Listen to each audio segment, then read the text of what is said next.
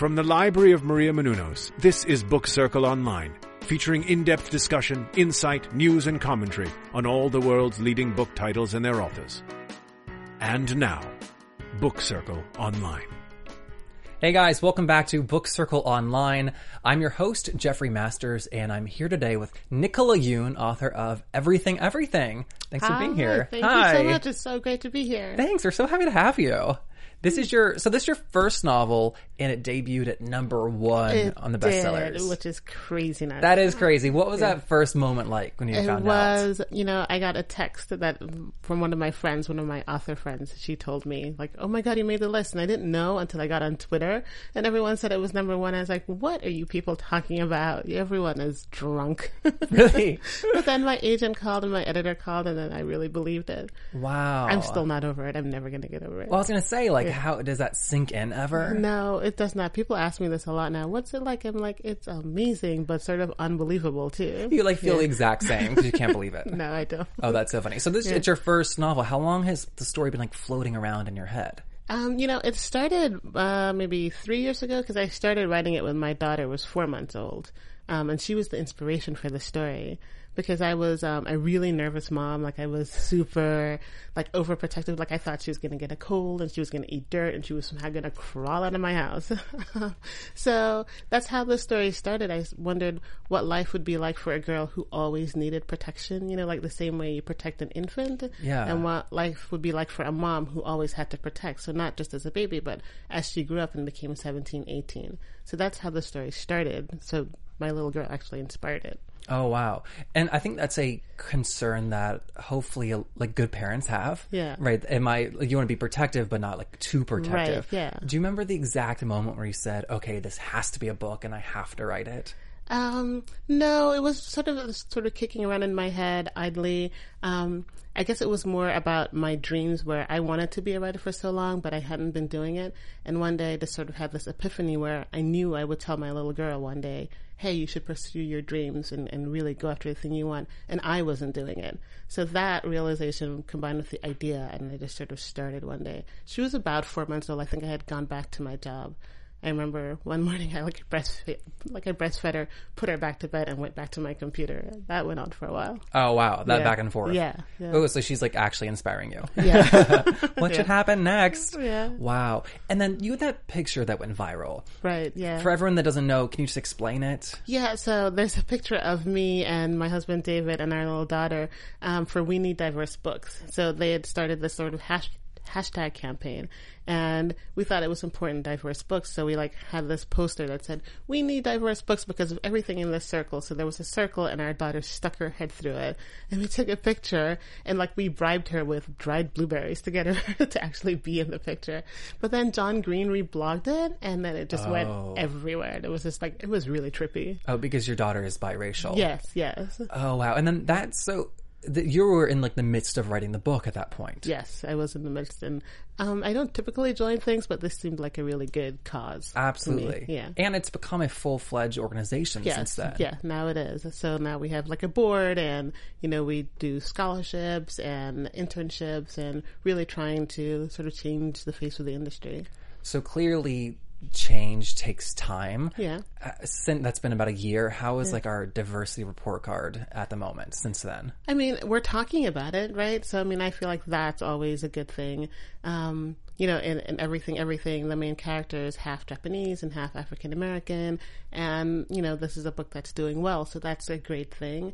Lots of other books hopefully will start, you know, to follow or continue. I mean, we have Sabaa Tahir's An Ember in the Ashes. We have Renee Ahdieh's um, The Wrath of the Dawn. So, you know, books are getting out there and we're having that conversation this is, is a good thing. Only positive things have happened. Yeah, this. absolutely. And I like too that the organization is focusing on diversity on the whole. Right, yeah. So it's not just racial diversity, but, Yeah. you know, sort of sexual orientation as well. So, you know, the whole spectrum of things like, um, Adam Silvera's More Happy Than Not, you know, that book hit the New York Times list a, a couple of weeks ago now. It's a fantastic book. And, you know, we need more books like this. Yeah, I agree. Sometimes I feel like when like obviously racial representation is not where it needs to be but sometimes i feel like we honor black actors or actresses and we're like look diversity and we like pat ourselves on the back for a couple of days and we feel good but like when was the last time we honored an asian actor or like saw a muslim on screen Right, like a lot of the conversations end up just being black and white, as if there weren't any other like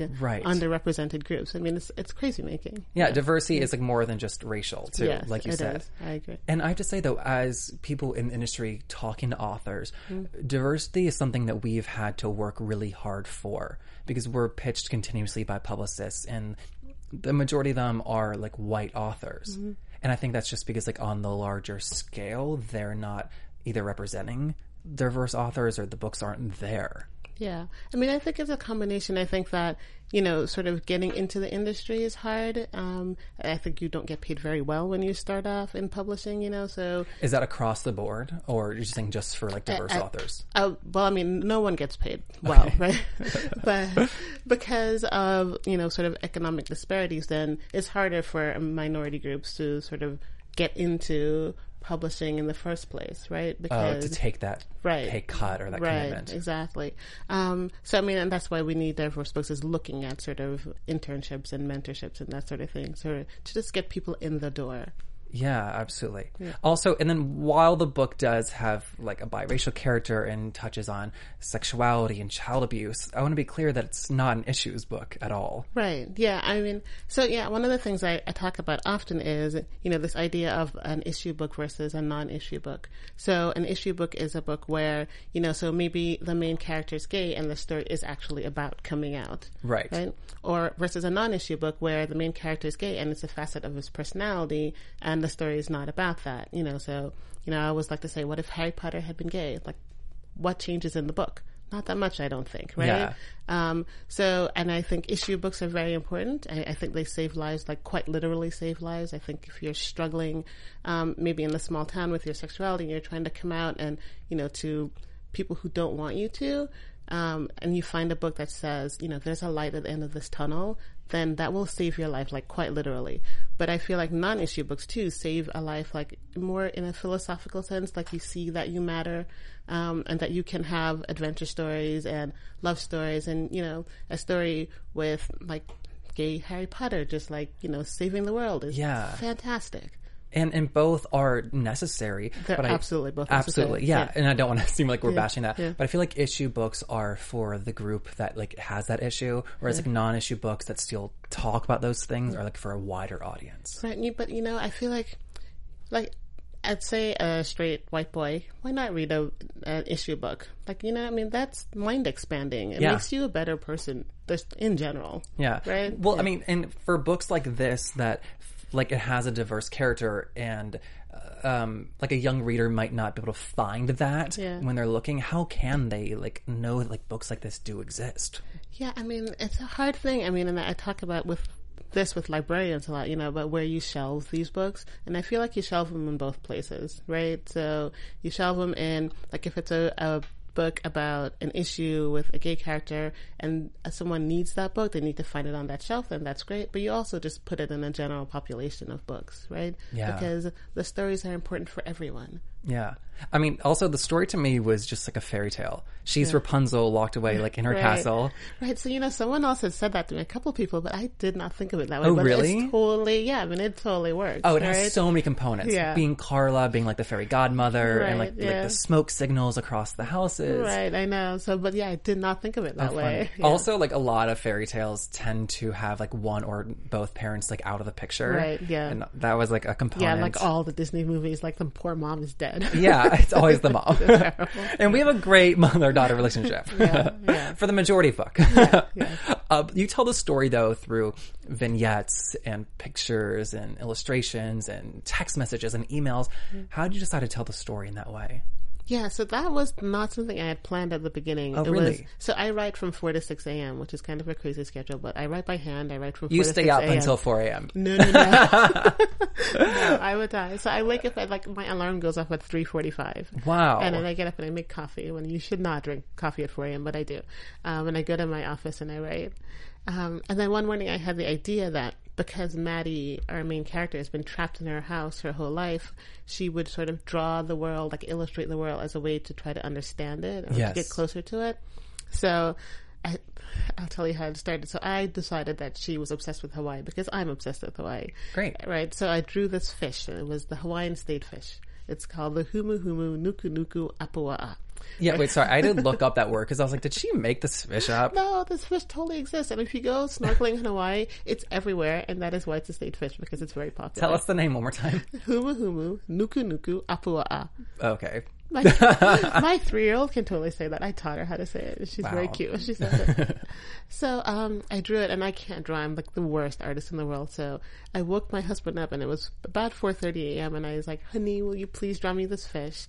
And I am married to the greatest boy on earth because he got up and he kissed me and he made coffee and he drew me a fish. And Wow. that fish is in the book. It's like the same one that's in the book. And that started all the non traditional elements. I just thought Maddie, since she's been trapped in her house her whole life, would relate to the world in a non traditional way. Yeah. And a lot, some of the chapters were very short, be it one or two sentences. These Yeah. are like snapshots into Mad- Madeline's psyche. Yeah. It, it was amazing just because it was, it was enough. You know, like that's Thank all I needed. Yeah. Yeah, it was I really wanted to make it as spare as possible, like, but really try to get to to Maddie. So anytime I could, like, maybe replace uh, like a bunch of text with a picture, you know, I, I thought that's how Madeline speaks. That's how she relates to the world. So I really went for it. Yeah, and I think for a first time writer to not like overwrite that one Right. sentence chapter, like it's a pat on the back. Thank you. were, were your editors very receptive to the illustrations? Yeah, they really were. I mean, and they actually encouraged me. So at the beginning, I wasn't too like I thought I liked it, um, and you know the reviews and the IMs. I was like, oh, this is cool. But then they were like, oh, we love this. You know, you can push that more. So they were really receptive to those ideas. Okay, and th- and those are by your husband as well, Right? Yeah, my husband did all the illustrations. who we were talking before this is writing a book, so it's a very a very artistic family. Right. Well, we met in graduate school actually in Boston. We had our first workshop together, Oh, really? and I thought he was super cute. Uh, Clearly, he agreed with you. Oh, but uh, he was cute. oh, that's amazing. Okay, I have a couple questions that I just want to warn people watching that they contain spoilers, mm-hmm. and I'm not going to try to shy away from that. So mm. you've been warned. okay. But now we can get to the good stuff. I just thought it was so interesting towards the end that she has to learn the world and how to operate that Right. how did you and that's something that is i've never seen explored like in any medium for an 18 year old Right. Who has this like limited understanding can you talk about like just writing that and Yeah, I mean, I think I feel like eighteen year olds or you know teenagers around that age. Part of growing up is learning to explore the world, right? It's learning to figure out your place in it and how you feel about it. So not just how the world works, but how you work with it. Um, so it was more of a met- it's a metaphor for that too, you know, for that process of becoming. oh the process that everyone's going through Right. I mean, especially as a teenager, because you know you're in your parents' house, you're under their rules, you're under the rules of your teachers, and then at some point you get set free. Right, I mean, you leave your house and you go to college. You leave college and you get into the world, and you have to figure out how you relate. You have to figure out what life means to you and like how you affect it too. Oh wow so did you go back to like that own time for yourself Yeah, you know, it's interesting because I got a question recently on how I remember being a teenager, but I feel like teenagers are very philosophical, and I tend to be pretty philosophical. I mean, and they're philosophical by necessity because they don't know the world yet, and they really are trying to figure it out. yeah Right, and I tend to be like that anyway. Like I'm sort of obnoxious. I'm like, what does this really mean? oh interesting yeah. So I mean, I feel like you know I have a lot in common. I have a lot of angst. like I haven't forgotten my angst. I like I own my angst. I'm all Oh, about it. and you Yeah. remember that from a high school age Yeah, no, I mean, I really feel it still to this day. Like, I mean, I really try to figure out, like, what the world, what does that thing mean if you, you know, sort of extrapolate it to the nth Oh. degree? I always hated in high school like these sayings that they had like these are the best years of your life. Right. And I was like, really? Like this is it? No. Like the, why why am I going to college? No. but I don't actually like remember large chunks of time Mm-hmm. from like high school. Well, I remember the feeling of questioning, and I feel like I still am questioning. And were you brave like Maddie, like just like jumping off the cliff, No. literally jumping. oh, No. really? No, I was really, really shy. So I'm more like beginning Maddie, where I lived in books. Oh, I yeah, see. Like I read a lot of Harlequin romances. Really bad for your brain, you guys, but yeah. because Maddie is trapped at home and is so philosophical, journaling and reading so much, it gave her like a sense of maturity. And I really appreciated that in her because since she was also like the narrator of the story, it made sense that you writing could do that. Right. Just sometimes like it bothers me in books when the character isn't has no reason to be this mature and yet they are. Right. Yeah. Yeah. Maddie had to be a little more mature because she has been trapped in her house, right? So she has to like figure out how to relate to the world, and so she reads an insane amount. Yeah. Um, and also she's in this tragic situation, so she's become Zen by necessity. So she, she has learned how to deal with her tragic life, and she's not unhappy.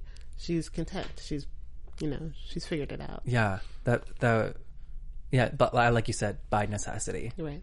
I thought that the scene where she's trying on the bathing suit for the first time Right. was so interesting because she's like figuring out her sexuality at 18 because she's never like made eyes with somebody across a bar. She's never been catcalled on the street. Yeah. And it's just like so cool to see like a like we said a mature woman for the first time discovering it. You know what? Part of the fun of writing the book too is that especially at the beginning because you know they start talking by he like he draws on the window and then there's IMs and texts, um, just making them fall in love with each other's brains. You know, just like by communicating like without the physical body. Yeah. that was really really fun. So then once she finally sort of is in a room with him, the physicality throws her off because she's not used to it, right? And she's not used to being attracted to someone or being attractive to someone. Yeah, just because there's no experience with Right, that. yeah. And then when two young lovers kiss, it's exciting. But when they like have, she's never been touched by like anybody Right, else in any yeah. sense. Like it's it was so thrilling. Thank you. Um, yeah, you're welcome. Towards the end, they do sleep together. As we said, spoilers. Was that scene hard to write, knowing it's for a young adult audience? Um, I'm gonna say no because I feel like teenagers are way more mature than we think they are. Um, and you think about it. I mean, you think about physicality and you think about how it feels to be touched and to touch someone and to love them. Um, so, I mean, showing, portraying a healthy, respectful, sort of consensual relationship isn't, you know, it's something I feel like we should do. So it wasn't hard. Um, also, like, you know, I just channel my husband. Like, like I say, he's a super cute. So In every interview I've read of you, you're like speak very fondly of him. I like him. no, it's nice. It's nice. um, and going back to the ending too, it's her disease is not what we originally thought it was. Was that always going to be the ending from the beginning? Yes, yes. And so the ending is slightly controversial. So some people really detest it, but yeah, that was always the ending, um, because it is about heartbreak and the risks you take for love, and also, you know, love is an incredible thing, right? So when I first met my husband, like I was pretty sure that he was the one. Like when we started dating, um, and immediately on the heels of that, I thought, oh my god, I'm gonna lose him. Like now I found like my perfect boy, and then something terrible is gonna happen, and you know I'm gonna lose that. So love is beautiful, but the potential for heartbreak is, you know, like if you lose it, it's tragic. Um, we had our daughter, and that feeling just multiplied. You know, like my heart goes to preschool every day, right? Like she leaves the house, and, and my husband, my heart goes to work every day, right? If if I lost them, I don't know how I would survive, and so that's really what the book is about. It's like love is beautiful, but the risk of loss is so potentially devastating, and you know how do you deal with that? Um, you know, loss. Like, do you recover? Do you survive? Do you love again? Yeah. And Yeah. for her at 18, thinking about it, it was like, is it worth the pain it costs? Right. Yeah. So I mean, I, I think it's something that we. I mean, I struggle with, like we all struggle with. Like you say, you love is great, but you know, losing it is terrible. Yeah. Yeah. Oh, that's so funny that you're. That's not funny at all. but you're saying like just about like the angst from before, like that has like fallen through, like through different phases Yeah. of your life. Right. Yeah. Is that a weird evaluation? No, no, that's good. I, Okay. I am angsty. I know it. It's fine. I am too. It's fine. um, I love this book. I heard you're writing a second book as well. I am. Anything Yeah. you can tell us about that? Um, I really am not allowed to say, but there's a lot of love in it. It Okay. takes place over one day, which like seemed like a good idea when I thought of it. And now Oh, it's like, oh my gosh. Now I'm like writing down to the minute. Does it take this much time to get from this point to this point. One day, that's like R and J status. What, sorry. Romeo and Juliet. Oh yeah. yeah, yeah. So one day, lots of love. Oh wow. And no titles we can know about right now. Right? No, definitely not. Is not. there is there titles that you've set on? I have like a list of titles, some of which I like. okay. Uh, yeah, young writer can't. well, thank you so much. Oh, thank you. This Yeah. was so awesome. Thank you. So. I agree. Where can everybody find you online? Uh, Um, I'm at NicolaYoon on Twitter, Instagram, Tumblr, and Facebook. awesome. Well, thank you so much. Thank you. Yeah. All right, guys. We'll see you next time. Until then, you can find all of our content on iTunes, YouTube, and of course, bookcircleonline.com. Goodbye. Bye. From managing editor Jason Squamata, executive producers Maria Menounos, Phil Svitek, and Keven Undergaro, we would like to thank you for tuning in to Book Circle Online. For more discussion, go to bookcircleonline.com. And if you have comments, questions, or book title suggestions, write us at info at bookcircleonline.com. I'm Sir Richard Wentworth, and this is Book Circle Online. BCO, join the circle.